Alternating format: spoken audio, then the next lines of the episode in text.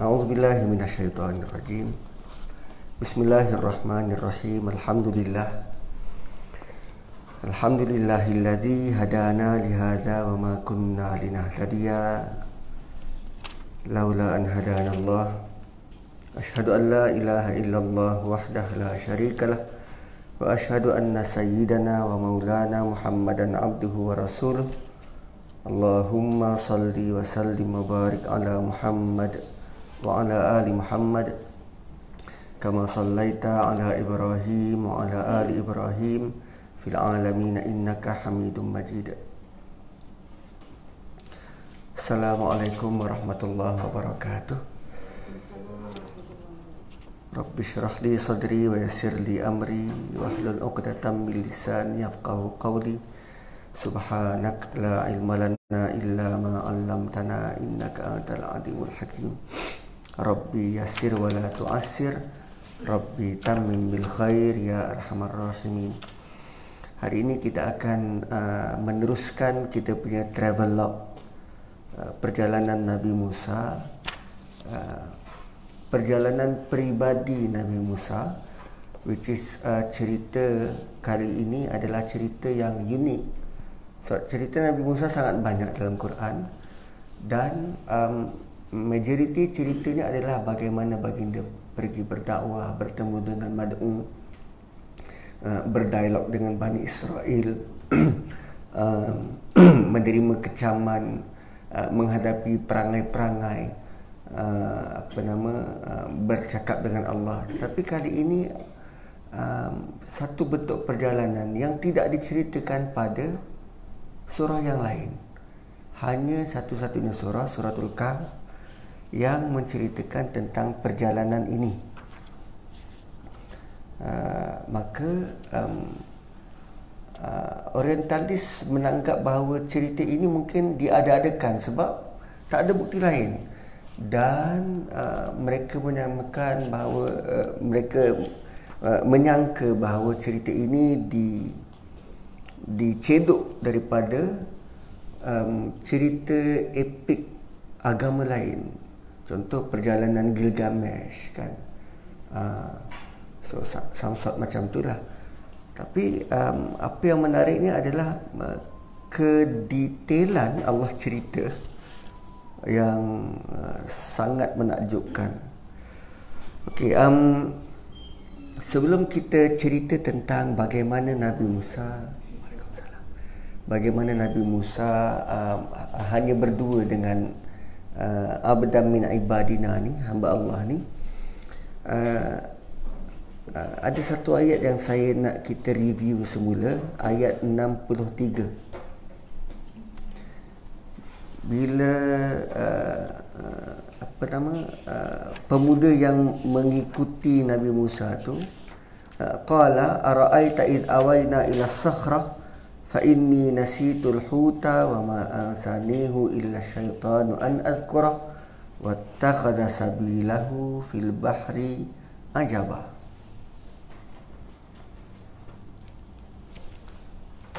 Sebab selepas mereka jauh berjalan kan falam maja wa zaqala li fatahu atina ghadana bila mereka jauh berjalan eh, sudah sangat penat Ah, sudah nasoba nasoba ni kepenatan yang hampir-hampir pingsan tak boleh nak nak bergerak dah tak boleh nak berjalan. Ah, bayangkan punya uh, apa determination Nabi Musa nak mencari tempat tu. Uh, walaupun tanpa uh, diletakkan sebarang uh, tempoh masa uh, let's say lah uh, Nabi Musa tidak boleh kata okey kita akan pergi cari kalau tempoh seminggu tak jumpa kita patah balik. Tak. So dalam pencarian Nabi Musa ni dia tidak letakkan tempoh masa. Uh, tak tahu pun tempat tu di mana. Cuma hint dia adalah pertemuan dua laut. Ya, hint dia pertemuan dua laut. So uh, bila mereka sudah jauh berjalan dan mula terasa penat letih dan lapar maka Nabi Musa mengarahkan kepada uh, murid dia ataupun pengikut dia ni pembantu dia atina ghada'ana mana bekal kita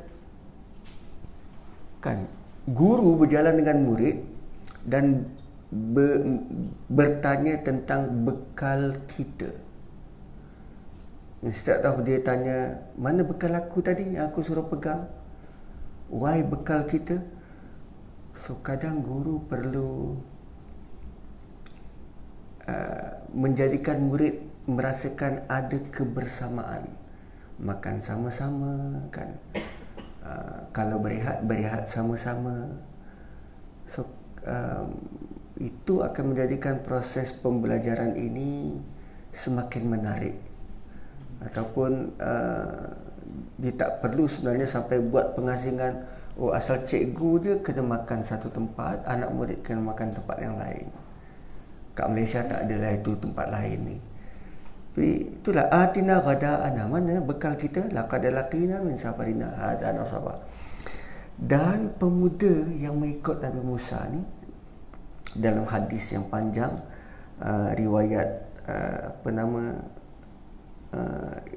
Ubay bin Ka'ab uh, Sahih Bukhari.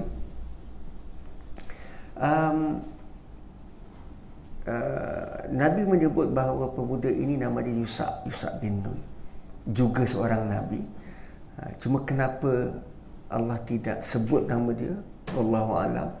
Tapi yang penting setiap manusia menjadi murid layak menjadi murid dan bagaimana perangai murid yang ditunjukkan melalui uh, perbuatan Nabi Yusuf bin Nun. Lalu dia jawab, "Ara'aita iz awaina ila sakhra?" Kau perasan tak? So, biasanya bila disebut perkataan ara'aita ni menunjukkan ketakjuban ataupun kepelikan. Ara'aita, eh, kau perasan tak? Iz awaina ila sakhra. Tak kala kita sedang berehat di batu besar tu fa inni nasitu inni aku nasi itu aku lupa. So dua kali dia sebut aku. So ayat ni dia uh, uh, dia memberi penekanan ataupun uh, Yusuf bin Nun memberi penekanan kesalahan lupa tu atas diri dia. Sedangkan uh, ayat 61 ayat 61 dua ayat sebelum. Allah Subhanahu wa taala memberitahu kepada kita nasiyahu tahuma. Mereka berdua lupa.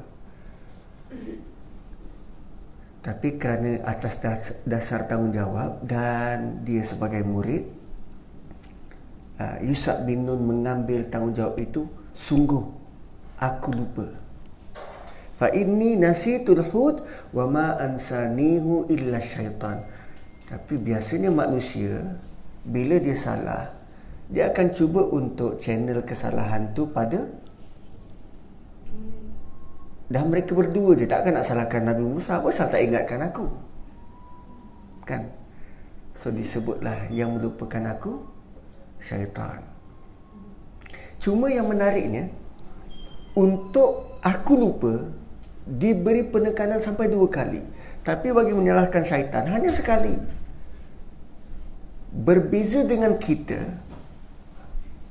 ambil juga tanggungjawab betul ustaz saya lupa ustaz. Tapi kan ustaz alasan kita tu kita lebihkan berbanding kita ambil tanggungjawab kita bersalah. Ha, sama macam kisah Nabi Musa sebelum tu juga melibatkan syaitan sewaktu baginda terbunuh. Ha, kan? Apa dia kata? Hmm, hadza min amali syaitan kan? Ini semua kerja syaitan. Lepas tu ayat dia apa? Inni zalamtu nafsi ini aku zolam tu aku menzalimi. So dua kali penekanan aku yang salah. Aku yang salah aku yang zalim. Um, sepatutnya kalau kita salah kita kena mengaku dulu sebelum memberikan alasan dan biasanya kita memberi penekanan kepada alasan tu kan.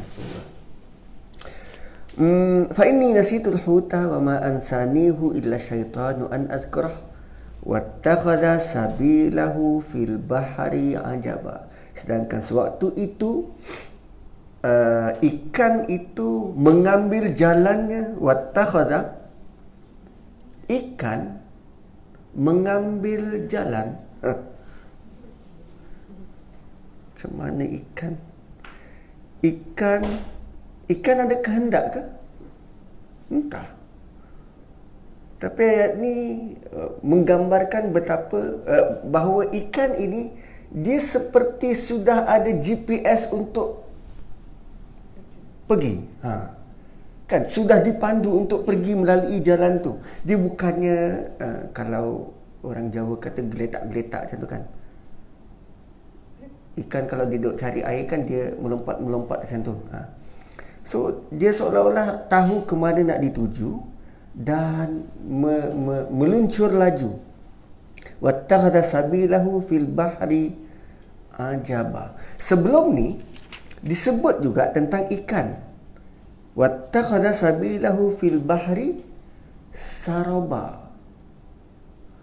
So kenapa satu tempat saraba? Kenapa yang di sini ajaba?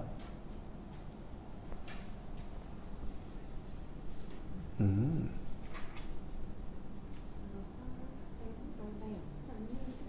Saraban tu ah bayang-bayang Miraj. Kenapa? Pertama saraba, yang kedua ajaba. Sedangkan ayatnya sama. Wattakhadha sabilahu fil bahari.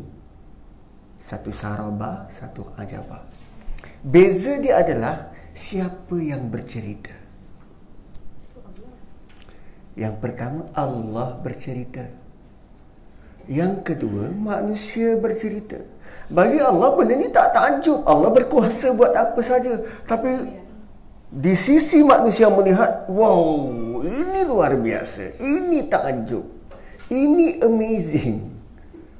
Suatu ayat dia adalah ajabah. Tapi bagi Allah, Allah hanya menerangkan ikan itu meluncur laju, masuk kembali ke dalam laut dan uh, punyalah laju seolah-olah macam Fata Morgana meninggalkan bayang-bayang begitu. Tapi bila manusia melihat, ah, takjub. Okey. Kemudian, hmm,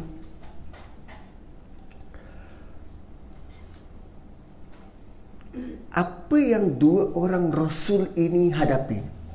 Kan Musa, Nabi Musa dan Nabi Yusuf bin Nun adalah satu pengalaman yang sangat menakjubkan. Mereka nampak depan mata kepala sendiri bahawa seekor ikan yang uh, ada disebut ikan kering, ada yang disebut ikan goreng, ada yang disebut ikan tu sudah pun mati, sudah pun dimasak, ialah bekal untuk makan dan uh, boleh hidup dan meluncur kembali ke laut itu kan suatu yang menakjubkan. Tapi masih boleh lupa. itu level Nabi pun masih boleh lupa apalah sangat kalau anak kita surah hafal Quran dan terlupa so tak ialah keras sangat kan sampai dipukul ditumbuk lebam biji mata Minggu lepas kan keluar. Ustaz tu garang sangat. Ah, dipukul lebam biji mata. Allah tunjuk. Benda yang sangat menakjubkan, dia boleh lupa. Berdua pula tu. Baik. Ini luar biasa. Rupanya,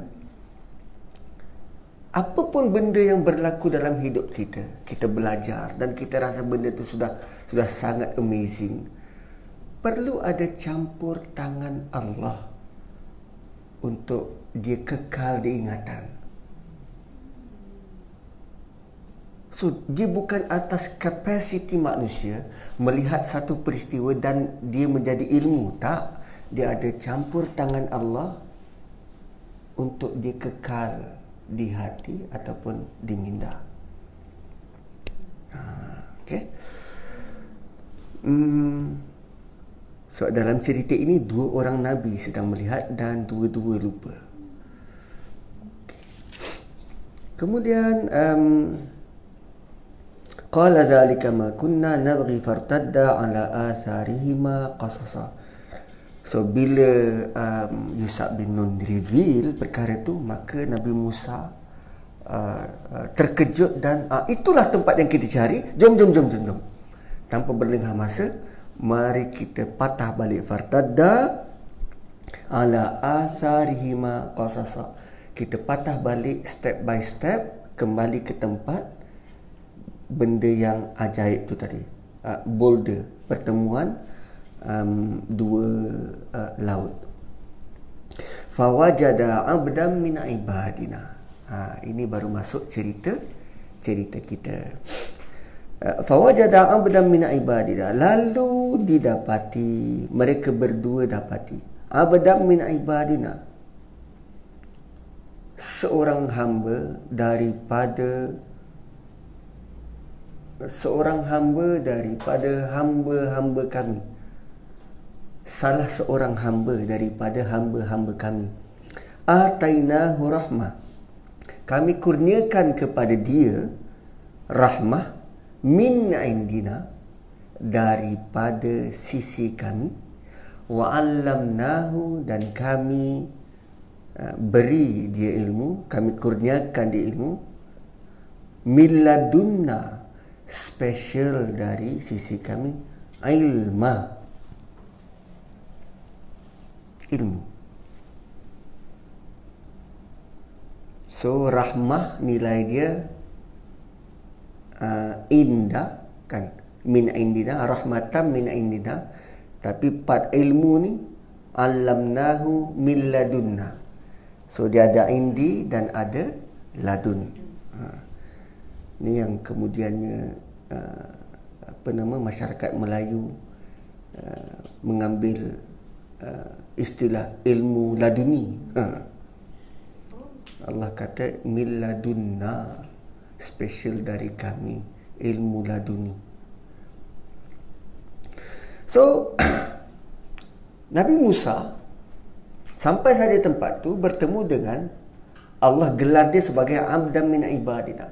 Seorang hamba daripada ramainya hamba kami. Bayangkan tuan-tuan, Nabi Musa yang ceritanya sangat banyak dalam Quran menjadi guru kita dan menjadi guru Rasulullah sallallahu alaihi wasallam belajar dengan satu orang manusia yang Allah gelar dengan sangat umum. As if orang ni tak ada sebarang jawatan, tak ada kedudukan, dia hanya seorang hamba daripada hamba-hamba kami yang ramai. Wow. Not even nama Allah bagi tahu. Oh, rupanya kadang kita boleh dapat ilmu ataupun belajar daripada siapa-siapa pun. Bukan bermaksud bila saya ada mic kat depan dan uh, apa nama handphone ni menuju ke arah saya, maka sayalah yang paling layak untuk bercakap dan bagi tahu. Tak juga saya bercakap ni sebab tuan rumah ni suruh saya bercakap kat sini. Kan? Dan sebenarnya kita uh, apa nama daripada cerita ni Allah nak kita uh, untuk dapatkan uh, pengajaran dan pembelajaran tu daripada siapa pun. Cumanya ini kali Allah cuma reveal hamba yang ini dia dapat rahmah dan dia dapat ilmu. Dia ada rahmah, dia diberi rahmah dan dia dikurniakan ilmu. Um, kenapa rahmah dan ilmu yang disebut? Why rahmah? sesi pengajaran dan pembelajaran perlu disertai dengan kasih sayang saling hormat menghormati rahmah kebersamaan seperti yang ditunjuk oleh Nabi Musa dan Yusuf bin Nun sebelum ini. Um, apa nama? Um, tolak ansur kan rahmah rahim. Uh, perlu saling ingat mengingati supaya ilmu itu dapat dicapai. Uh, ilmu itu boleh boleh ada kita dulu kalau kelas sejarah antara kelas yang paling kita suka sebab boleh tidur. Saya lah tuan-tuan tak tuan-tuan sejarah je memang sangat fresh. Saya dulu kelas sejarah antara kelas yang boleh tidur. Sebab cikgu dia macam shock sendiri kat depan. Dia cerita orang apa kaitan dengan hidup aku ni kan so bagaimana sebenarnya nak supaya kelas itu Uh, mu, uh, murid boleh bagi perhatian. So kita kenalah bu- buat sesuatu bina repo dan connection dahulu. Barulah murid itu akan beri kerjasama, kita ber, bercakap dan dia mendengar. Kalau dia one way je macam khutbah kan. Satu khutbah juga antara masa yang hidup. Dan Nabi tak panjangkan khutbah, Nabi panjangkan solat. Dan kalau kalaupun kita baca buku-buku apa motivasi ataupun buku-buku public speakers berapa minit sebenarnya manusia boleh bagi attention 15 minit 20 minit so khutbah tak perlu panjang-panjang lebih daripada tu orang tidur Kadang Assalamualaikum warahmatullahi wabarakatuh. Waalaikumsalam. Kita start dah. So mungkin perlu ada uh, berteks tu okey sebab kita dipandu untuk bercakap. Skill menyampai. Skill menyampai. Baru-baru ni uh, di Selangor ada seorang uh, apa nama uh, penceramah yang uh, digantung tauliahnya uh, kerana dia menyampaikan pada audiens yang tak sesuai. Pada dasarnya apa yang dia cuba sampaikan tu dia cuba ulas tentang uh, beberapa potong ayat Quran yang sentuh tentang ketuhanan. Tapi mungkin kerana cara dia bukan cara. Mungkin kerana apa yang dia cuba bawa itu tak sampai pada audiens, maka audiens rasa eh ini menyesatkan.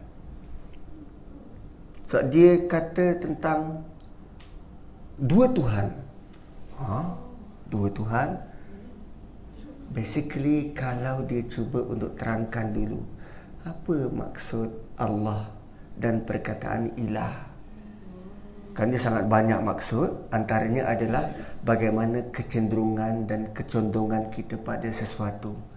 Ilah itu adalah kata-kata uh, apa nama uh, kata-kata yang sangat deep dalam jiwa yang menunjukkan kita suka sayang cinta. Dan kalau dalam skala 10 ilah pada nombor 9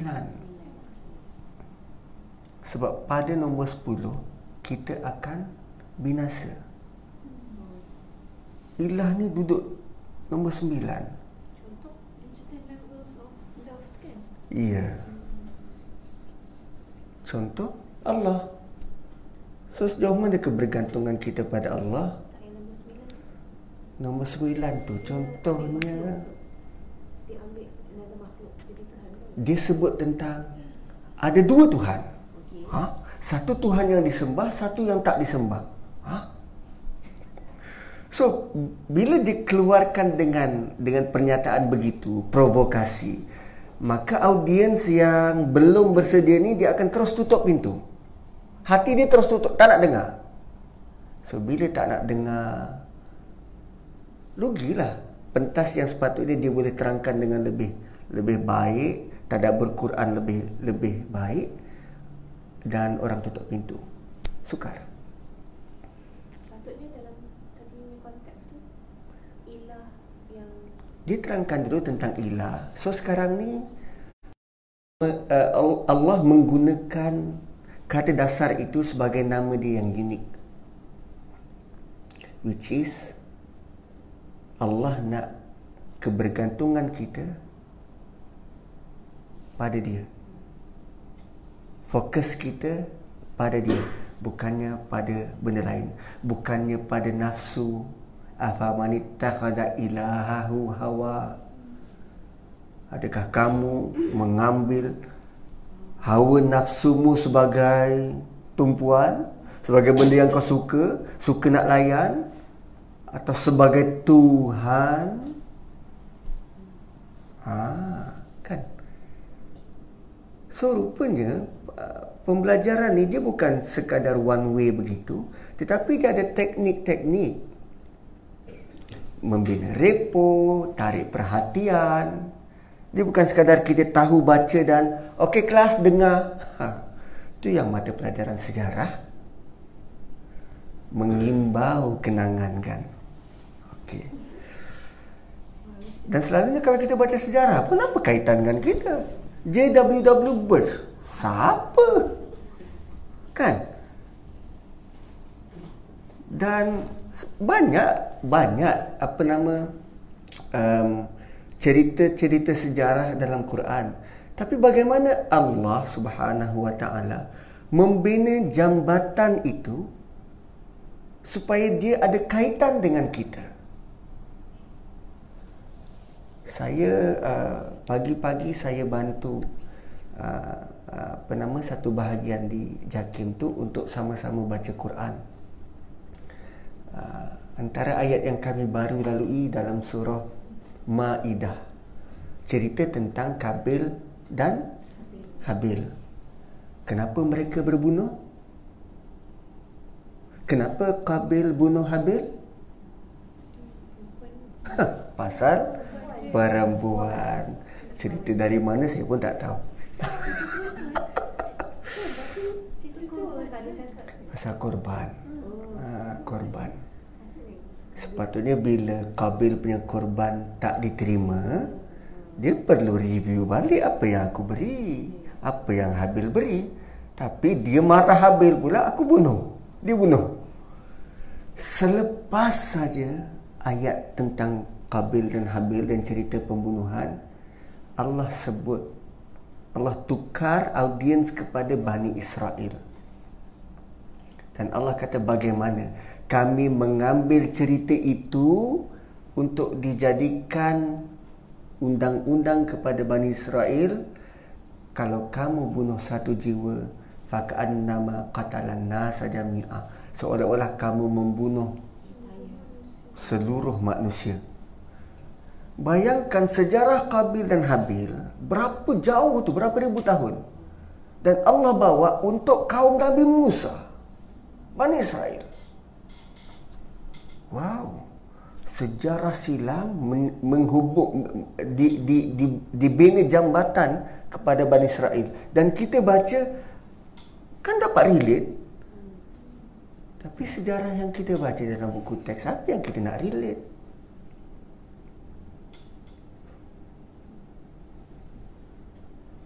Dia hanya membaca fakta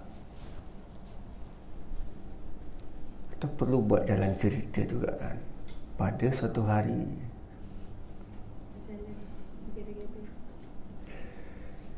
Misalnya mata pelajaran sejarah menarik untuk kita belajar dan baca. Ha, terutamanya ha, tahun-tahun kebelakangan ini yang nanti 20 tahun akan datang. Bagaimana ha, apa nama pertukaran kerajaan berlaku Woi pening tu STPM 20 tahun akan datang ha, ada lagi kod STPM setakat ni kekal lagi okey Kemudian fawajada 'abdan min ibadina atainahu rahmatan min indina wa 'allamnahu min ladunna ilma. So sebelum berilmu kita perlu ada rahmah. Dan sebelum berilmu perlu ada antara rahmah ini adalah uh, akhlak dan adab. So dahulukan rahmah sebelum ilmu. Allah boleh saja kata atainahu atainahu ilman min ladunni. Kan? Tapi Allah sebut tentang rahmah. Qala lahu Musa. Lalu Musa berkata kepadanya qala lahu Musa Allah dahulukan lahu instead of dahulukan Musa. Biasa ayat kita baca qala Musa lahu. Musa berkata kepadanya. Ini berkata kepadanya siapa yang bercakap? Musa. Why? Didahulukan guru berbanding murid. Hal attabi'uka? Boleh tak aku ikut engkau? Ala an tu'allimani supaya engkau boleh mengajarku mimma ulim tarusda apa-apa sahaja yang engkau tahu dan benda tu boleh memberi panduan. Rusda. Kenapa perlu ada Rusda tu? Rasyada Rusda. Ah, why? Kenapa perlu ada Rusda? Memadai sebenarnya boleh tak aku ikut engkau? Aku nak belajar. Cukup.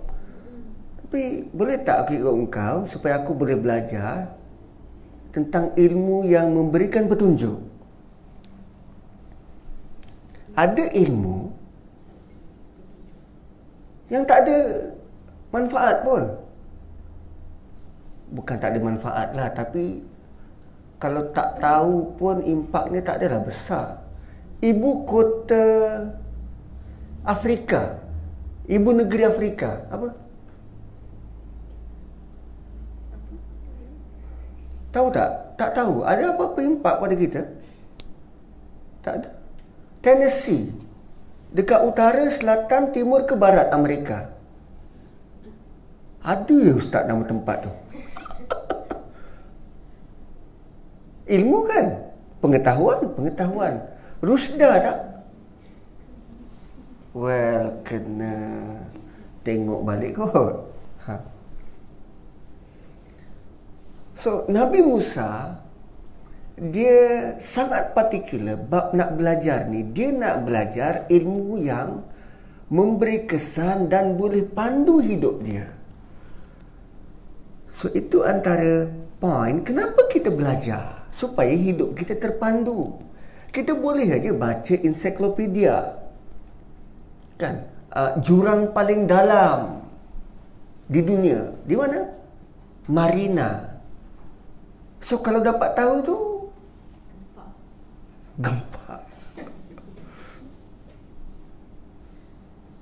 Dia ilmu juga, tapi adakah ilmu tu rusda? Sebab tu uh, ulama-ulama kita kan guru-guru kita uh, pesannya pada kita adalah kalau nak cari guru, cari guru yang mursyid. Ah, why guru mursyid? Guru yang boleh bimbing memberi rusda yang boleh bimbing kita yang boleh uh, membina yang, yang boleh menjelaskan kepada kita apa fokus yang patut kita letak dalam belajar ni ke mana hala tuju kita kalau masuk bidang perakaunan kita nanti bakal jadi bagaimana ataupun dalam bidang perakaunan ni di mana hujungnya kan kalau belajar undang-undang, undang-undang ni perlu digunakan yang macam mana? Ha. Terus dah. Jelas, bermatlamat, fokus.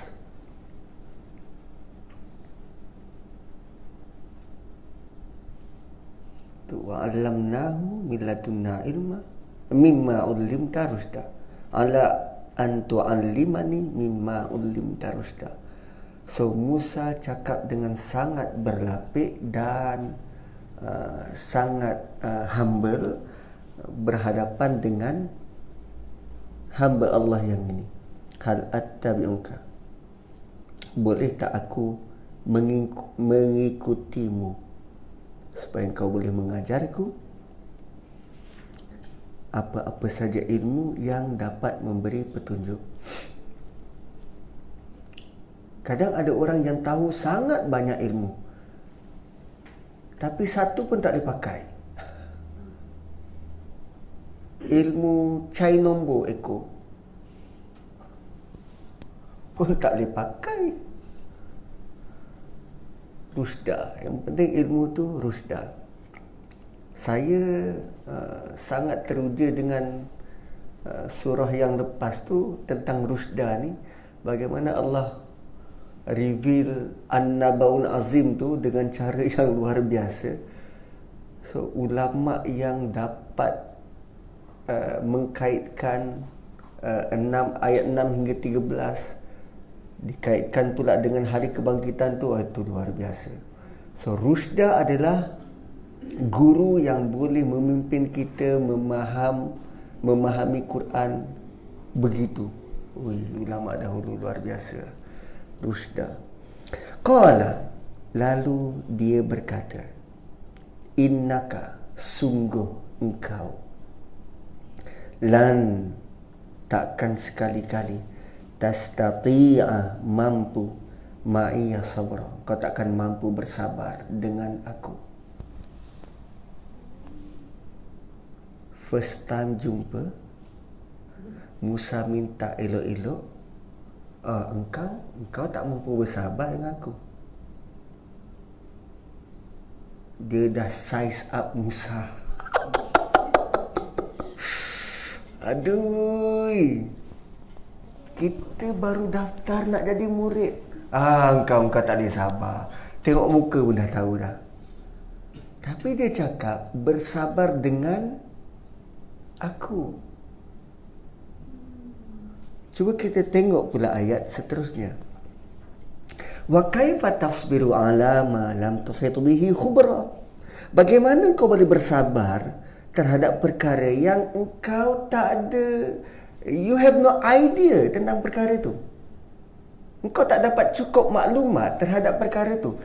So ada dua jenis sabar bila kita belajar sabar pada perangai cikgu dan sabar pada nak dapatkan ilmu sabar pada perangai cikgu tu dan sabar sebab kita tak kita tak dapat maklumat yang lengkap terhadap satu-satu benda ha. kaifa tasbiru ala ma lam tuhit bihi khubra. So yang pertama, bersabar pada perangai cikgu. So, hamba ni dia bukannya nak merendahkan Nabi Musa. Dia cuma nak bagi tahu satu realiti. Aku ada perangai aku. Yang kau mungkin tak boleh bersabar. Sebab engkau ni muda. Muda tak muda lah. Waktu tu kan dia orang tengah sesat di padang teh. Berapa tahun? Yatihu nafil ardi. Eh. Kat mana ayat tu? Ma'idah lah kan? Mereka sesat 40 tahun di padang teh. Ha. 40 tahun. Tuan Nabi Musa sudah agak berumur juga kan waktu tu. Dan dia kata kau tak boleh bersabar dengan perangaiku. Ialah orang baru jumpa, tak tahu lagi luar dalam macam mana. Tu mungkin antara alasannya kenapa dia terus cakap kau tak boleh bersabar dengan aku. Dan kaifa tasbiru? Bagaimana engkau boleh bersabar? Ala ma lam tuhid bihi khubra. Uh, terhadap perkara yang engkau tak tahu secara overall secara keseluruhan. Serupanya sabar ini ada kaitan dengan daya eh, no sabar ini ada kaitan dengan maklumat yang kita terima. Sabar ada kaitan dengan maklumat yang kita terima. Contoh hmm, nak bagi contoh apa kan nanti bagi contoh politik orang tak selesa okey Contoh COVID-19. Bila kita sakit, hmm, demam, selsema, na'udzubillah, um, kita positif COVID-19. Dan apa doa Nabi kepada orang yang sakit? Nabi kalau ziarah orang sakit, Nabi sebut apa? La ba's tahur insya-Allah. Jangan risau. Uh, apa? It's gonna be fine. Tapi sebenarnya Nabi kata apa? Jangan risau tahur, suci ataupun bersih dengan izin Allah. Bersih, jangan risau. Aku tengah sakit, muntah-muntah, demam-demam, sesama. Apa sebab jangan risau? Kenapa pula penyucian tahur?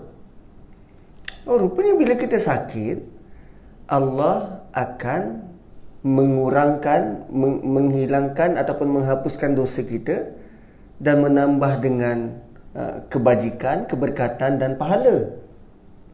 Tahu tak benda tu? Tak tahu. So bagaimana kita boleh kekal bersabar kalau kita tak tahu the bigger picture? Satu arahannya bila dapat berita kita kena tabayun, bukan tibayun dulu. Supaya kita dapat the bigger picture. Kalau tak, kita akan akan tetap melenting, marah. Kenapa jadi macam ni? Pintu belakang, ah lain pula. Bagaimana kita boleh bersabar kalau kita tak dapat the bigger picture? So, apa sahaja berita yang datang pada kita, yang kita terima, tentang apa sahaja, pastikan untuk dapatkan gambaran yang lebih besar. Italy lockdown sedangkan kita baru nak merancang nak pergi honeymoon. Kenapa lockdown? Kita dah rancang daripada dua tahun lepas. Baru cukup duit nak pergi sebab tiket dah murah-murah. Tak dapat pergi Italy. 60 juta lockdown. Tapi kalau dapat gambaran yang lebih besar, bagaimana Allah datangkan benda ni supaya kita lebih cakna tentang kebersihan. Uh, dia uh, apa nama? Daripada COVID-19 ni ada idea daripada kerajaan Saudi untuk uh, hasilkan sanitizer yang lebih friendly kan? Dekat escalator sebelum ni tak ada fikir nak buat macam tu. Sanitizer dekat escalator escalator berjalan dan dia automatic. Wih, lain. Oh, rupanya idea manusia akan terus berkembang dan berkembang dengan adanya halangan. Bila ada terhalang, dia akan cuba cari jalan macam mana nak sama ada jam uh, melompati halangan tu atau divert ke jalan yang lain. Oh, luar biasa. So, kaifa tasbiru ala ma lam tuhid bihi khubra. Dan ada ulama yang kata sewaktu hamba ini bertemu dengan Musa kerana hamba ini dikira lebih tua maka dia melihat Musa masih muda dan orang muda cepat melompat. So bayangkan kita kan uh, macam ni dia boleh size up Nabi Musa berdasarkan pengalaman dia. Kalau orang macam ni tak boleh pergi jauh Kita kadang tengok anak kita punya perangai dia ni ada potensi untuk jadi macam ni. Kita judge dia ke? Tak. Perangai dia tu sebab berdasarkan pengalaman kita. Sebab tu dia kata, engkau tak boleh bersabar dengan aku dan macam mana engkau nak bersabar kalau engkau tak ada pengalaman? Yes. Satu lagi uh, makna uh, kaifa tasbiru ala ma lam tuhid bihi khubra khubra kat situ bermaksud pengalaman. So kalau kita tak ada pengalaman kita tak akan dapat bersabar. So pengalaman itu pengalaman itu yang menjadikan orang tua lebih cool berbanding orang muda sebab dia ada pengalaman. Ha. Cuba tengok macam mana guru besar handle murid berbanding guru yang baru masuk kerja. Kan beza. Lain. Macam mana mak kita handle anak kita berbanding kita. Kan lain. Ha. Saya pernah dokong anak nangis. Lepas tu uh, masuk dua orang uh, senior citizen tak nak cakap tua lah tapi berumur lah berumur kita orang daripada dalam kereta tak tahu apa salah nangis dibagi susu tak nak didokong di apa nama didodoi tak nak bila masuk dalam lift kita orang masuk lift dulu sampai tingkat dua di, uh, couple tu masuk oh dia ni ngantuk ni ha? mak bapak dia tak tahu anak dia nak apa dua orang dua yang datang Oh, dia ni ngantuk ni. Ngantuk ya.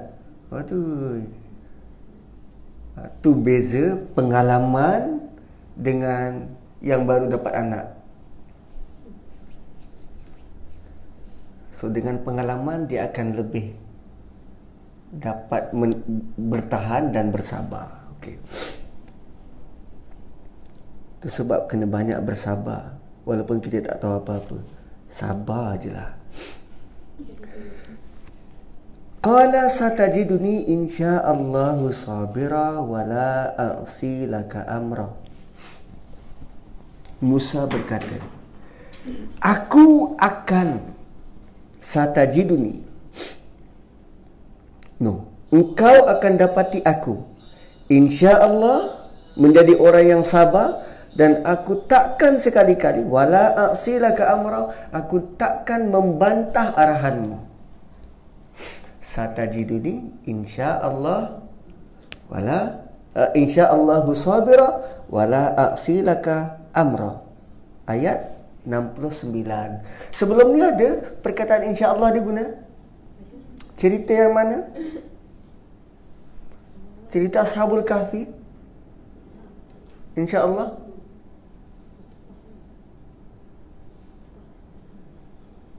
Boleh masuk utbah masih cerita Ashabul Kahfi selepas Allah jelaskan manusia asyik tanya yang bukan-bukan saya kulu nasara satu rabi'ahum kalbuhum? Kan dekat, dekat bawah tu.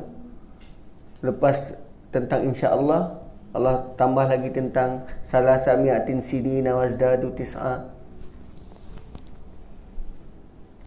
Aku rabbaka wadhkur apa? Wadhkur rabbaka idza nasit وقل عسى أن يهديني ربي لأقرب من هذا رشدا Tu bila lupa insya-Allah. Eh tadi orang lupa ada sebut pasal insya-Allah. Dan bila orang patah balik ada sebut pasal insya-Allah. Ah. Bukan Allah kata ingat Allah kalau lupa.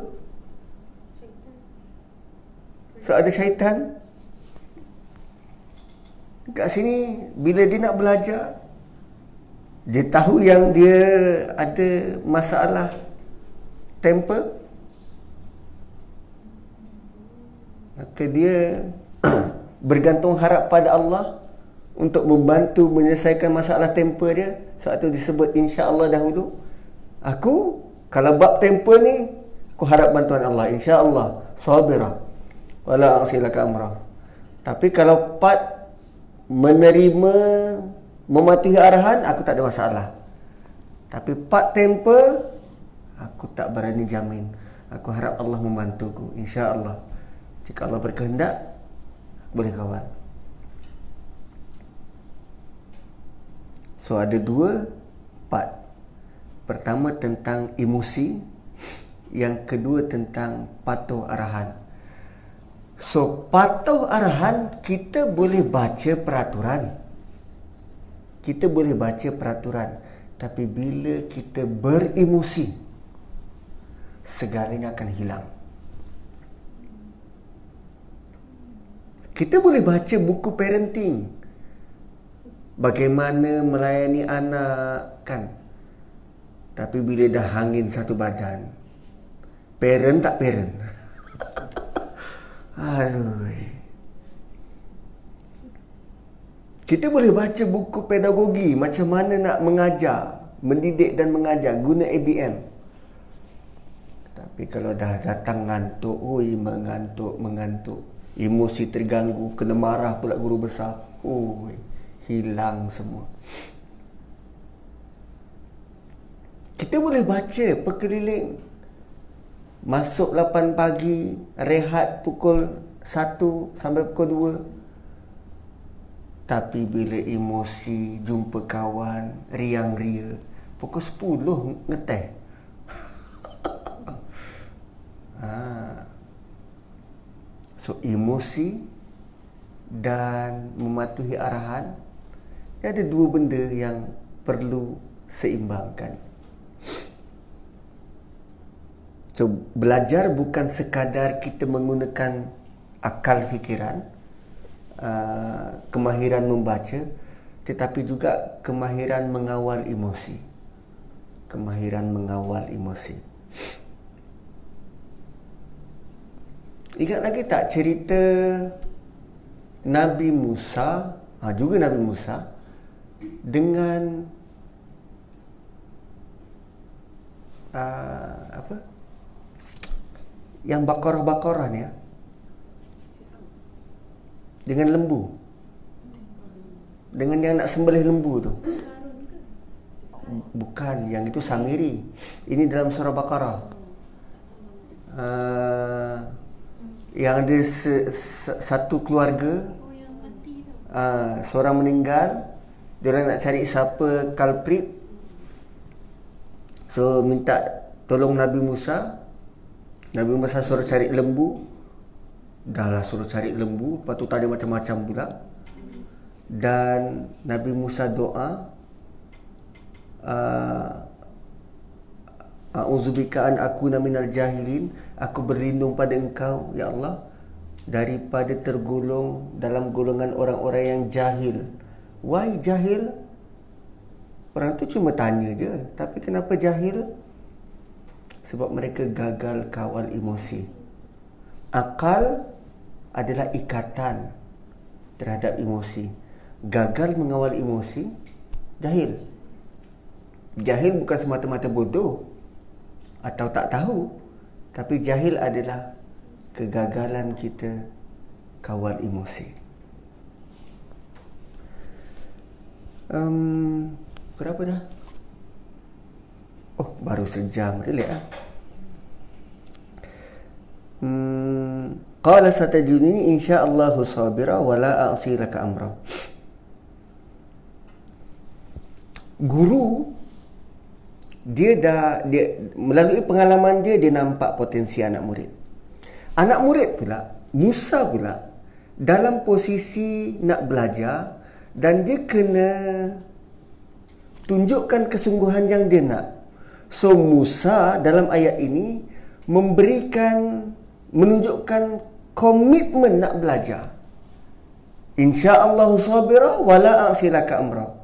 Dia memberikan um, syarat menyatakan syarat aku belajar aku akan sabar dan aku akan patuh arahan kita waktu masuk asrama dulu kan ada arahan-arahan tak boleh buat itu dan tak boleh buat ini. Kita buat aku janji. Ada dulu aku janji. Sekarang ni waktu kerja ada aku janji kan akan masuk pukul 8 balik pukul 5 takkan mengular selain daripada itu. Ada aku janji kita. Tapi itu sebelum dapat bila dah dapat. Ha. Dan satajudini engkau akan dapati aku bersabar. Ha, dia punya apa nama kesungguhan ikrar dia. Qala bila Musa sudah bagi ikrar ataupun uh, syarat Musa maka hamba ini dia bagi syarat Musa menunjukkan uh, kesungguhan maka gurunya ini memberi syarat qala fa ini tabaqtani kalau engkau ikut aku syaratnya adalah fala tasalni jangan tanya. Jangan tanya aku. Macam mana belajar tak boleh tanya? Apa guna pembelajaran tanpa soalan? Kan? Takkan tak boleh tanya. Fala tasalni an syai'in. Satu habuk pun tak boleh hatta sehingga oh bisa aku mention bukan jawab aku mention laka kepadamu minhu sebahagian daripadanya zikra sikit peringatan not even satu ayat Kau tak boleh tanya satu sehingga aku yang akan jelaskan. Itu pun sikit kot. Not even satu ayat. Ha. Oh disalaka minhu zikra. Itu semua ringkas-ringkas tu. Oh disa mention minhu sebahagian daripadanya zikra. Sedikit peringatan tak boleh tanya sehingga diberitahu. Teringat waktu Nabi sallallahu alaihi wasallam mengikuti Jibril waktu berjalan Isra Mi'raj berjalan malam. Jibril di depan, Nabi di belakang. Kemudian beberapa kali Nabi dipanggil. Tiga kali Nabi dipanggil dan Nabi tak pun menjawab dan tak pun menyahut toleh apatah lagi mereka tetap terus berjalan sehingga berhenti Jibril tanya kau tahu siapa yang panggil kau? Tak tahu. Itu adalah dunia. Kalau kau menulis tadi maka umatmu akan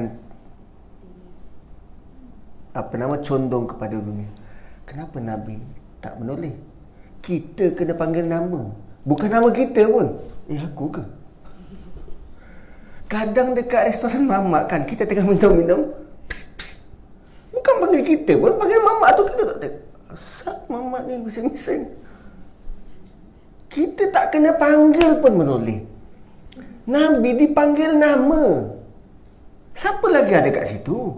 Dah orang panggil. Tolehlah. Dan kalau Nabi dalam keadaan biasa di Mekah di Madinah, bila orang panggil nama, bila orang panggil Nabi, ya Rasulullah, ya Muhammad, Nabi bukan toleh, Nabi pusing. Kan? Meraihkan orang tu. Tapi waktu berjalan malam, Nabi langsung tak buat. Why? dia tidak bertindak seperti diri dia sewaktu berjalan malam tu. Jeng jeng jeng. Sebab apa? Sebab waktu itu gurunya siapa? Siapa yang tahu tentang alam tu? Kalau Jibril tak berhenti, kenapa dia perlu berhenti?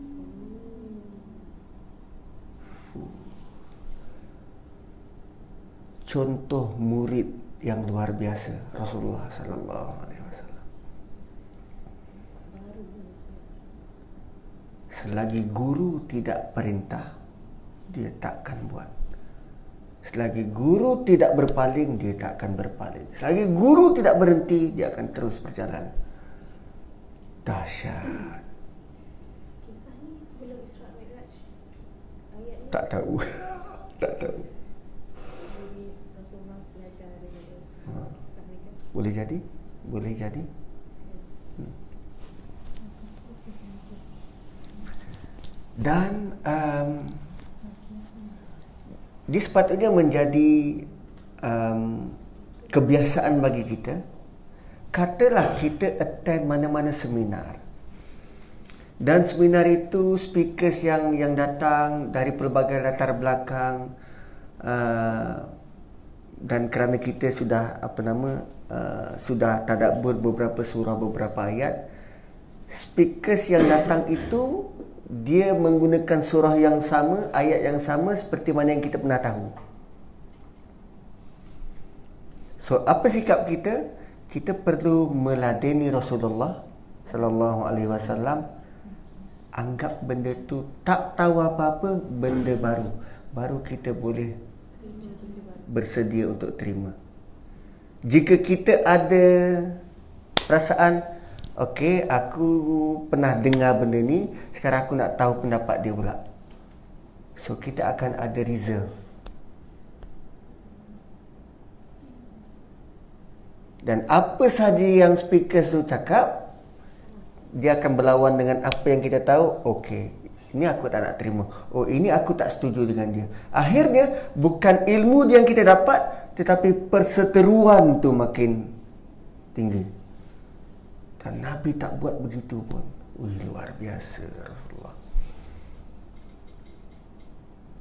Itu sebab Allah lantik dalam kalangan orang yang ummi. Ummi bukan sekadar uh, bukan sekadar makna tak tahu membaca dan tak tahu menulis tetapi ummi uh, dia tak reserve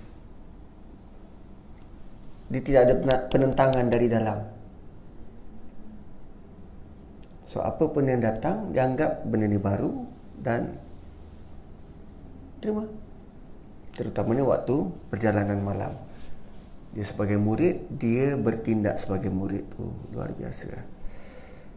Kita kadang menuntut juga dengan ustaz, tapi bila ustaz tu macam lain dengan pandangan kita, kita tinggalkan. Shut down. Tapi sepatutnya kita terima. Terima. Itulah perbezaan pandangan. Kan? Itulah kepelbagaian pandangan. So, fa ini tabaqtani fala tas'alni jangan tanya aku an syai'in hatta wahdisalaka min hudikra. So kalau kita bersedia untuk belajar maka jangan tanya. Oh tak boleh tanya jangan tanya. Oh sebelum tu ada tentang apa ya kat atas tu? Okey. Yang tentang dia tak dia, dia salahkan syaitan tidak salahkan Nabi Musa. Kan? Inni nasitul hud wa ma ansanihu illa syaitan tadi. Kenapa dia tak salahkan Nabi Musa? Dia sebagai murid dia sangat beradab dengan Nabi Musa. Walaupun dia di pihak yang benar, walaupun Allah sudah pun bagi tahu dua-dua rupa dia tidak pun meletakkan beban kesalahan kepada cikgu dia. So kita sebagai murid kita ada limit bila berhadapan dengan cikgu. Walaupun kita ada kita berada di tempat yang benar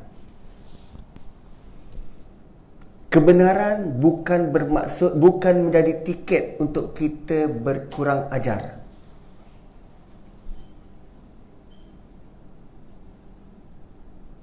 Kan kadang kita atas nama eh aku cakap benda yang betul. Ha. Atas nama betul maka kita langgar semua benda.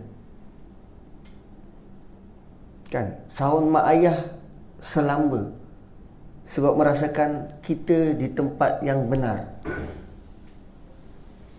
menghilangkan segala tata kromo, tata cara dan tata susila. Wih, semua tata. So, menyampaikan kebenaran dia kena ambil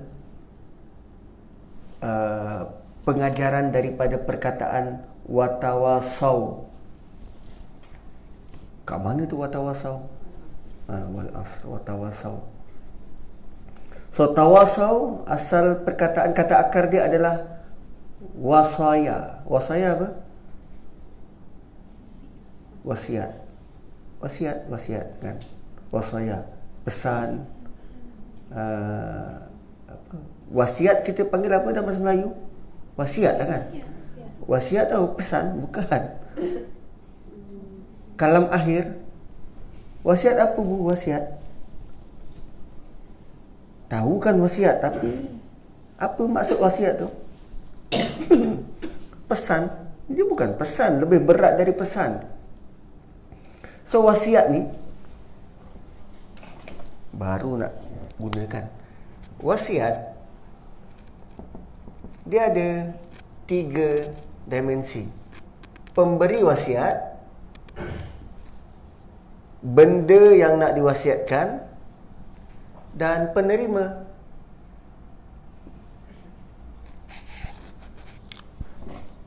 So bila kita jumpa perkataan watawasau bil haq watawasau bis sabr terlebih dahulu kena faham asal perkataan dia wasiat. So wasiat ni dia ada pemberi benda nak diwasiatkan dan penerima. Dia tidak memadai kalau kita hanya maksudkan watawasau tu dengan berpesan-pesan. Dia bukan sekadar berpesan-pesan tapi wasiat wasiat ni, pemberi wasiat, adakah dia nak bagi wasiat kepada orang yang dia tak kenal?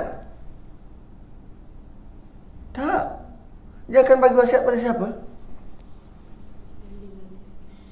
Orang yang dia sayang. Family members pun kadang ada anak yang dia rasa jauh hati. Tak bagi satu sen pun. Family ataupun orang yang dia sayang. Sebab tu nilai sayangnya tu Allah mengiktiraf nilai kasih dan sayang kita walaupun bukan dengan keluarga. Sebab tu dalam agama kita untuk membataskan memberi wasiat kepada yang bukan family members tak lebih dari satu per tiga. Kenapa perlu dibataskan? Sebab sayang semua pun dia nak bagi. Tapi Allah bataskan satu per tiga sebab sayang. So pemberi wasiat akan bagi kepada orang yang dia sayang. Atau kita jogging petang-petang terserempak dengan orang, bro bro, gua nak bagi wasiat nak. tak tak tak. Pemberi wasiat. Okey. Penerima. Penerima. Katalah wasiat ini berbentuk bukan bukan berbentuk. Wasiat ini berlaku dalam hospital uh, apa nama kita tengah nazak kita nak bagi wasiat pada anak-anak. So adakah anak-anak kita tu mendengar sambil main phone? Tak. Dia akan bagi fokus 100% sebab ini mungkin kata-kata terakhir. Dan kadang daripada kata-kata terakhir tu dia sendiri akan ingat benda tu sampai dia mati pula. Kadang dia sendiri akan cerita dulu nenek engkau pernah pesan. Kan? So penerima menerima wasiat ni dengan sepenuh hati membekas di jiwa. Dan benda yang nak diwasiat Benda yang macam mana? Benda yang sangat berharga. Dia bukan sekat, dia bukan bebelan. Dia bukan kecaman. Dia bukan sindiran. Tapi perkataannya tu sangat berharga. Contoh. Katalah anak kita lihat nak semayang. Nuha. Nuha anak yang baik. Nuha anak sulung Dedi. Kalau Nuha tak tak cuba untuk tunjuk sesuatu pada adik-adik. Macam mana adik-adik nak ikut? Nuha adalah anak sulung dan menjadi tiang seri kepada keluarga kita. Dan adik-adik perlu ada satu model untuk mereka ikut dan bukan sekadar ikut dia akan jadikan contoh. Nuha ni adalah anak yang sangat membanggakan. Kami dulu dapat anak dan kami tak tahu nak buat apa. Inilah permata yang paling berharga. Nuha. Wow. Tu kalau dia dengar. Hai harap nanti balik rumah suruh dia tengok balik. Itulah perasaan kita pada dia. Nak dia jadi contoh Solat dengan baik kan? Berkawan dengan dengan baik Cakap jujur Tidak penuh hela. Ha. maksud wasiat. Benda yang kita bagi dengan penuh rasa kasih sayang. So watawasau pula. Itu baru wasiat tu. Watawasau pula dalam wazan tafa'ala. Tafa'ala ni dua orang bekerjasama. So kalau bapa boleh bagi wasiat, anak juga boleh nasihatkan bapa. Ini bukan one way motivator. Hanya motivator memberi motivasi, peserta tak boleh bagi motivasi pada motivator. Bapa saja boleh bagi nasihat, bapa tak boleh ditegur. Tak jadi tu macam tak jadi. So dia kena two way communication. Watawasau. Uish. Hanya satu ayat dan kita belajar dengan sangat deep macam tu kan. Kat mana tadi tu? Boleh sampai watawasau? Ayat 64. 64. Oh, adab dengan guru. Ha kita nak bagi sesuatu tu uh, kena adab walaupun kita di pihak yang benar. Bina repo dan sampaikan dengan penuh kasih sayang. Dan bayangkanlah kita sekarang ada menteri mufti.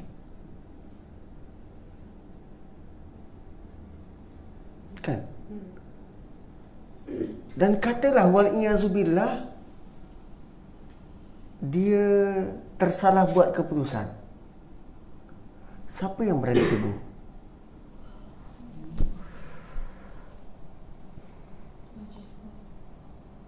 Perkara pertama yang perlu dilakukan adalah staf macam kami di JAKIM perlu membina repo terlebih dahulu. Bina jambatan, repo dan ikatan agar bila nanti kita sama-sama. Tadi kan mufti uh, apa nama YB menteri memberikan um, uh, first speech dia dengan uh, nasihat uh, saya tak nak one man show. So dia nak kita kami bekerja kita semua bekerja dengan bersama-sama. Tu yang kena bina repo bina jambatan kasih dan sayang tu nanti nak menepati watawasau ni. Sebab bila orang yang kita sayang sebut pada kita dia punya sakit tu bukan di sini. Dia tak rasa sakit di sini tetapi dia akan memberi kesan dan berbekas. Kan kita tak nak mengecewakan terutamanya mak dan ayah kita orang yang kita sayang. Ha. so uh, kesan dan berbekas perkataan tu terus di hati. So, um, setelah diberi syarat, maka mereka pun meneruskan perjalanan. Fantalaqa. Mereka berjalan. So, berjalan ni sebenarnya berjalan lah. Kan? Berjalan tu berjalan lah. Hatta sehingga idza rakiba fis safina berjalan sehingga mereka menaiki sebuah safina. Safinah ni perahu Hmm, cuma kalau dalam hadis tu mereka berdua masuk ke bawah. Ah, dia macam ada double deck. Uh, apa nama uh, kapten dekat atas mereka masuk ke bawah. Macam naik feri Langkawi lah kot kan. Masuk ke dalam perut. Fisafina kharaqaha ha, dia tenggelamkan. Dia apa? Uh, dia bocorkan. Kharaqaha Qala akhraqta engkau bocorkan itu kepada ahlah supaya kami semua tenggelam. Laqad ji'ta syai'an imra. Engkau dah buat satu kesalahan yang besar. Hmm. Kalau dalam hadis yang panjang ni tuan-tuan boleh uh, cek nanti. Uh, ni hadis yang panjang. Dalam ni disebut mereka masuk ke dalam perahu tu tengah-tengah uh, bila dah start masuk uh, apa? Nabi Haidir. Uh, mereka berdua nampak seekor burung dekat hujung perahu dan burung itu memasukkan uh, apa uh, minum air dan ada titisan-titisan air dari uh, jatuh daripada paruh. Lalu uh, hamba Allah ni kata ilmu Allah ni ibarat lautan dan apa yang kita miliki kita dia tak kata apa yang kau miliki kita miliki hanya seperti titisan-titisan air dari paruh burung. So tengah mereka bernostalgia macam tu Hamba Allah ni Ambil kapak dan katuk Musa tengah seronok-seronok Terkejut. Hui. Tuan-tuan pernah masuk feri Dan ada orang bocorkan? Wih panik. Benda yang mengejutkan kan? Panik. Yelah daripada Kuala Muda Nak pergi Langkawi Masuk feri tengah jalan Ada orang ketuk Weh kau gila Confirm. Sabar macam mana pun. Confirm. Weh kau gila ke? Kau nak tenggelamkan kita semua. Itu yang berlaku pada Nabi Musa. Diketuk Dan bocor. Akhraqta Apakah engkau membocorkannya? Ditukari kau Untuk menenggelamkan Kami semua ahlah Laqad jikta syai'an imrah Ini satu kesalahan yang besar Tengah-tengah dia ketuk Bocor Musa tegur dia kalau kita boleh picture benda tu dia tengah ketuk Musa tegur dan dia berpaling Alam aku innaka lan tastati' ma ya sabra. Karena aku dah cakap kau tak boleh sabar. Dah selama. Dia te- Musa tengah terkejut dan Musa tegur, dia boleh jawab, "Eh, kan aku bagi tahu kau tak boleh sabar." Sambung. Bayangkan kalau muka hamba Allah tu tak ada perasaan. Dia tak terkejut, dia seolah-olah macam ah ini yang aku perlu buat. Asal kau bising-bising. Kenapa cakap kau tak boleh sabar. Dah duduk situ. Aku nak buat kerja. Wow. Epic tu yang nak kena masuk syurga? Tengok live. Macam mana sebenarnya benda ni berlaku? Riak wajah Nabi Musa berpeluh-peluh ke? Tengah pasang apa? Jaket keselamatan ke? Wow. Alam akul bukankah aku katakan pada engkau innaka lan tastati'a min sabra lan pula tu tak akan bersabar. Siapa boleh bersabar? Ibu boleh bersabar kalau dalam keadaan macam tu tak boleh sabar lah kan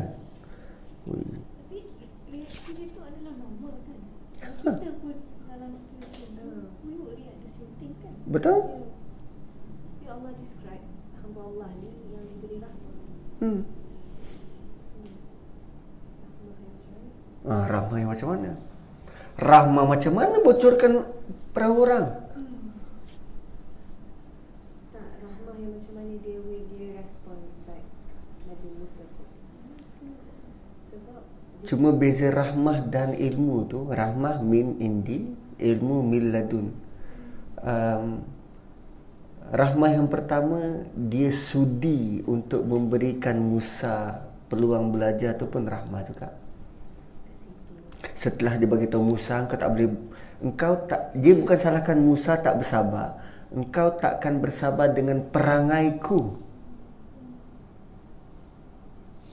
Ada cikgu yang cakap macam tu. Kelas, ini kelas pertama kita, saya ada perangai saya sendiri dan saya khawatir anda tak boleh bersabar dengan saya. Wow. Okeylah, murid sign off lah. Berani cikgu cakap macam tu? Tak. Itu rahmah lah, kan? Dia sudah pun bagi warning pada Nabi Musa dan Nabi Musa keep on going juga dan rahmah tu rahmah nak uh, hamba Allah tu ke ataupun Allah bagi ke hamba Allah tu? Ataupun towards hamba Allah tu kepada Nabi Musa AS. Allah kata atainahu. Kami beri dia specifically. Bukan keduanya pada dia rahmah. So dalam perjalanan tu uh, uh, kalau dalam hadis ni owner boat tu kenal hamba Allah ni dan bagi tumpang. Orang tak bayar apa pun so Musa dapat tumpang dalam tu kerana repo orang ni kepada owner boat So as if dia memang sudah terkenal di situ dan bila dia bocorkan owner tak ada pun masuk campur. Eh dah lah buat aku. Owner ada dalam. Ada? Dah buat dia. Ahlaha ahlinya mungkin ramai orang dalam tu. Hmm. So bila Musa tersedar bahawa dia sudah uh, langgar border ataupun terlepas sudah. So dia kata la tuakhidni bima nasitu ah, ah sorry aku lupa. La tuakhidni bima nasitu wala turhiqni min amri usra. So dia kata jangan marah la tuakhidni jangan ambil apa-apa tindakan terhadap aku sebab aku lupa So jangan uh, jangan hukum aku, jangan memberati aku dengan sebarang ke, kesukaran dalam urusanku. La tu'akhidni bima nasitu wa la turhiqni min amri usra. So settle first part daripada pengembaraan dia. Dan terus berjalan lagi fantalaqa. Oh, selepas ni juga ada cerita tentang perjalanan kan? Siapa berjalan? Zulkarnain kan? Fa asba'a sababa summa asba'a sababa. Berjalan satu tempat ke satu tempat. Yang ni pun jalan juga satu tempat ke satu tempat. Cerita sebelum ada berjalan? Pemilik dua kebun? Dia masuk kebun dia je. Ada sebut pasal jalan-jalan? Tak ada hmm, cerita sebelum ni lagi Ashabul Kahf cari makannya tapi tak sebut pasal berjalan dari satu tempat ke satu tempat. Dia cuma sembunyikan diri. So, dua cerita dormant, maksudnya kekal di situ. Dua cerita tentang berjalan. Seimbang? Ya, seimbang. So, fantolaka berjalan lagi. Hatta idha laqiya gulam. Sehingga mereka berdua bertemu dengan seorang anak kecil. Faqatalah lalu dibunuh. Huh. Bunuh anak kecil. Qala Musa terus tegur. Aqatalta nafsan zakiyatan bighairi nafsin? Kau bunuh jiwa yang tidak berdosa, jiwa yang suci bighairi nafsin? Laqad ji'ta syai'an nukra. Tak pernah dibuat di orang Nukra ni nakirah. Nukra, nakirah, mungkar.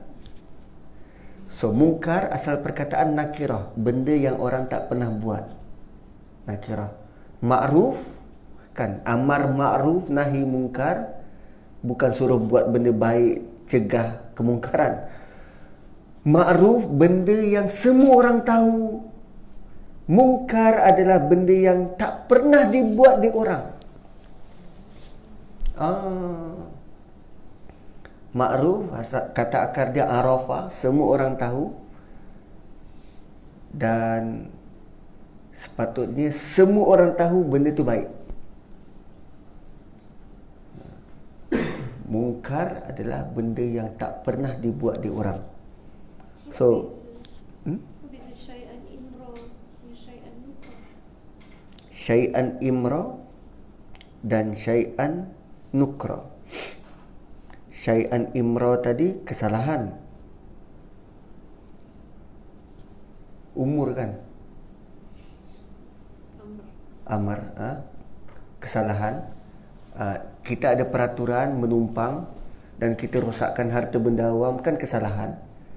Tapi ini bunuh, bunuh anak kecil pula tu. Wih, tak pernah dibuat di orang. Ini kesalahan ini lebih besar dari yang tadi. Nukro. Ha. Dia lebih berat, lebih besar dan tak pernah dibuat di orang. Dan sekali lagi hamba Allah tu kata, Alam akullaka innaka cuma kali ini ada penambahan innaka no. Eh, kali ini ada penambahan laka tadi alam akul lak alam akul innaka lan tastati'a ma sabra? Ini kali alam akul laka innaka lan tastati'a ma sabra. Why? Kenapa ada penambahan laka ini kali sudah dua kali laka tu penegasan. Didn't I say to you Bukan aku dah cakap pada engkau Yang engkau takkan boleh bertahan Kau takkan boleh bersabar Dengan perangaiku. Oh. Tentang perangai dua-dua ni. Bukan tentang tak tahu berita keseluruhan. Kan tadi ada dua keadaan. Satu tentang perangai aku, satu lagi tentang dapat berita keseluruhan. So rupanya kadang kita tak boleh bersabar ni dengan perangai manusia, bukan tentang peristiwa tu pun. Hmm. Menarik. Ha. Kan lantas tapi amaiya sabra. Dan dia belum masuk wakai patasbiru ala ma lam tuhid bihi khubra. Belum. Ini baru perangai dia. Apa yang dibuat. Apa tindakan dia. Tindakan spontan tu. Tapi kalau kena kat kita pun. Berjalan. Tu yang. Bila tengok balik macam mana Rasulullah tu boleh patuh dan taat. Dipanggil tak menyawut tak berpaling. Ah, luar biasa. Atau mungkin sebab Jibril tidak buat benda-benda yang pelik. Wih, lain lah lain. Qala in sa'altuka an syai'in ba'daha fala tusahibni qad balaghta min ladunni uzra. So Musa tadi alasannya apa? Sorry aku lupa. Ini kali kerana kesalahan kedua maka Musa sendiri menetapkan atau Musa sendiri memberikan syarat. Sekali lagi, sekali lagi. Eh, Musa pula. Buat. Okey, dah janganlah. Kita berpisahlah. Fala tu sahib ni. Qad balagta min ladunni uzra. Maka kita berpisah dan aku tak ada apa-apa alasan lagi untuk bersama. Qad balagta min ladunni uzra sama macam kita diberi peluang tiga kali. Sekali buat mungkin silap. Kali kedua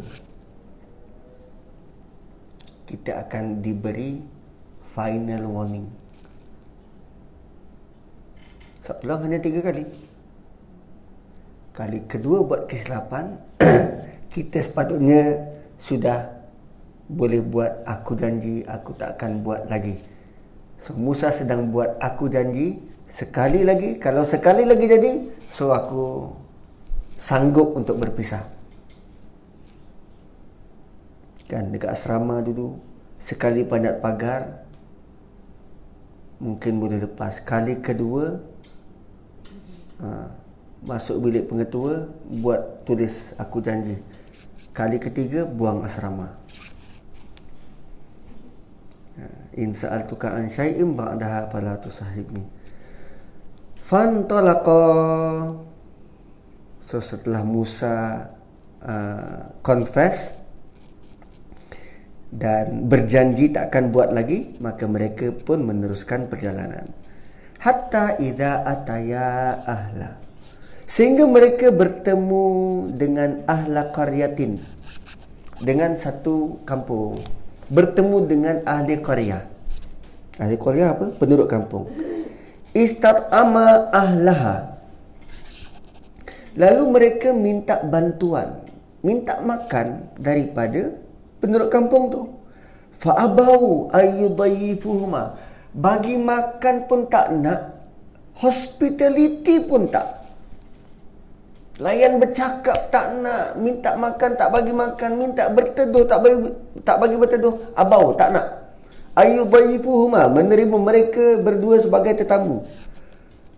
Fawajada fiha akan tetapi mereka dapati di kampung itu jidaran dinding yuridu ayyang qadda dinding itu nak runtuh. Eh kejap. Dinding ni ada perasaan kata nak runtuh dinding berkehendak. Kan? Yuridu ayang qadda hmm yuridu. Dia nak siapa dia? Dinding. Adakah dinding tu ada perasaan? Ha, tu pelik tu ayat kat situ tu pelik. Itu kena tanya pakar bahasa lah kenapa yuridu kat sini?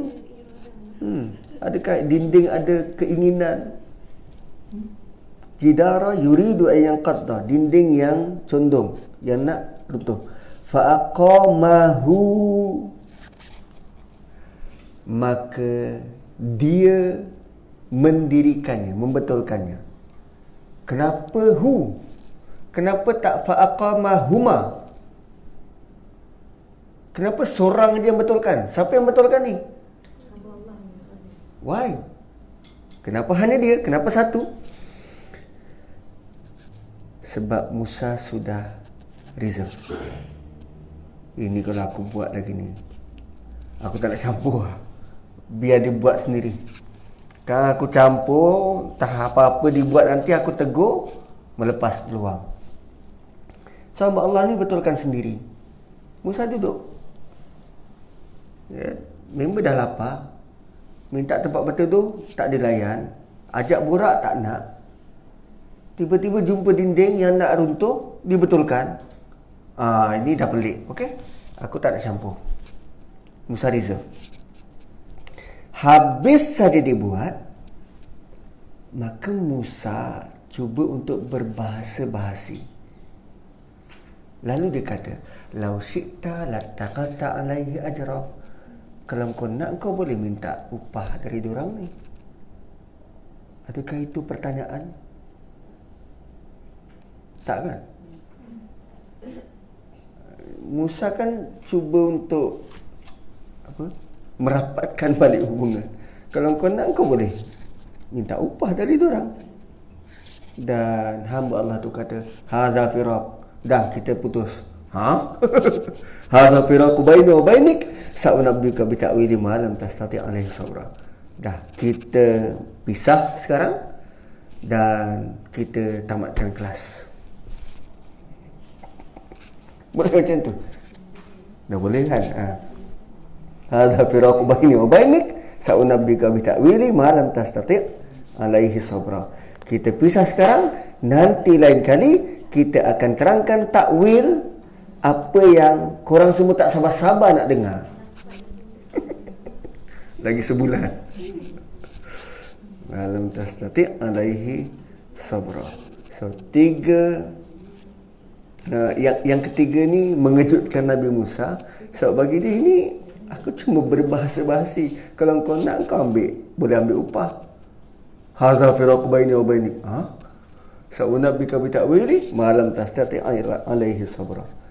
Aku akan bagi aku akan terangkan kepada kamu maksud takwil perkataan takwil juga digunakan dalam surah Yusuf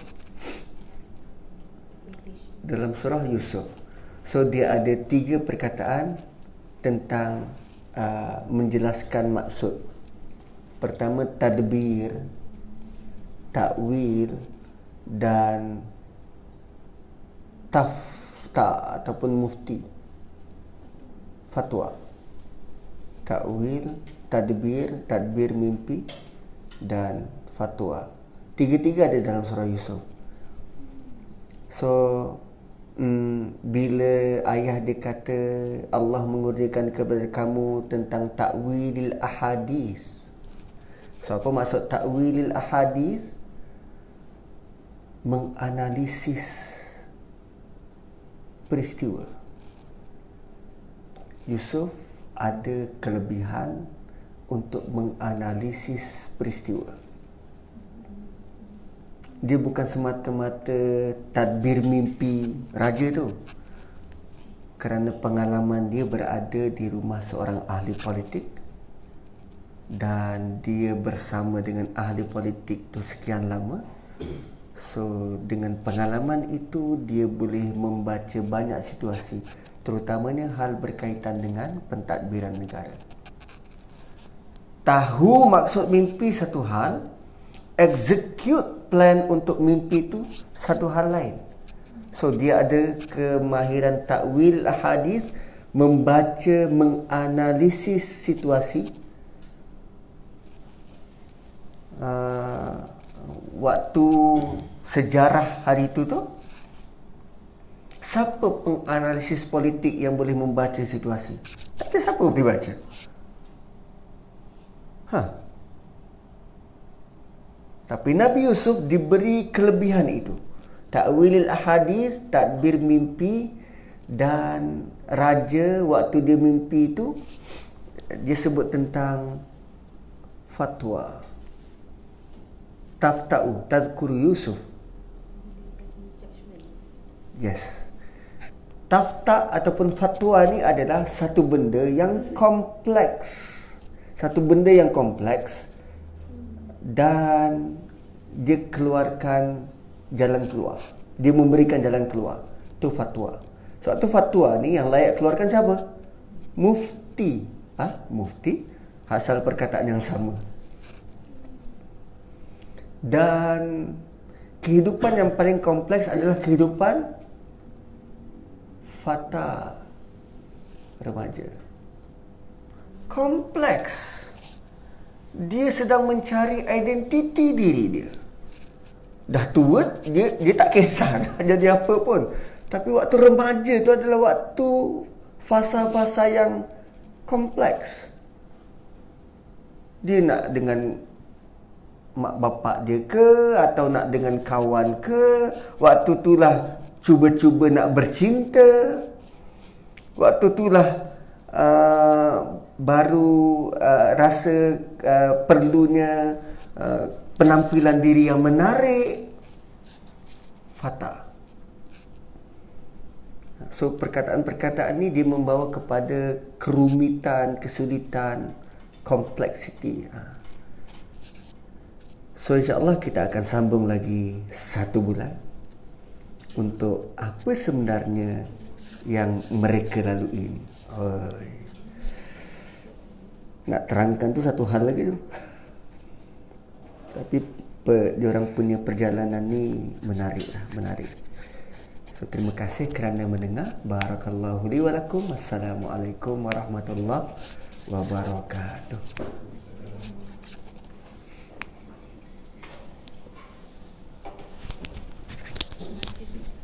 Sama-sama.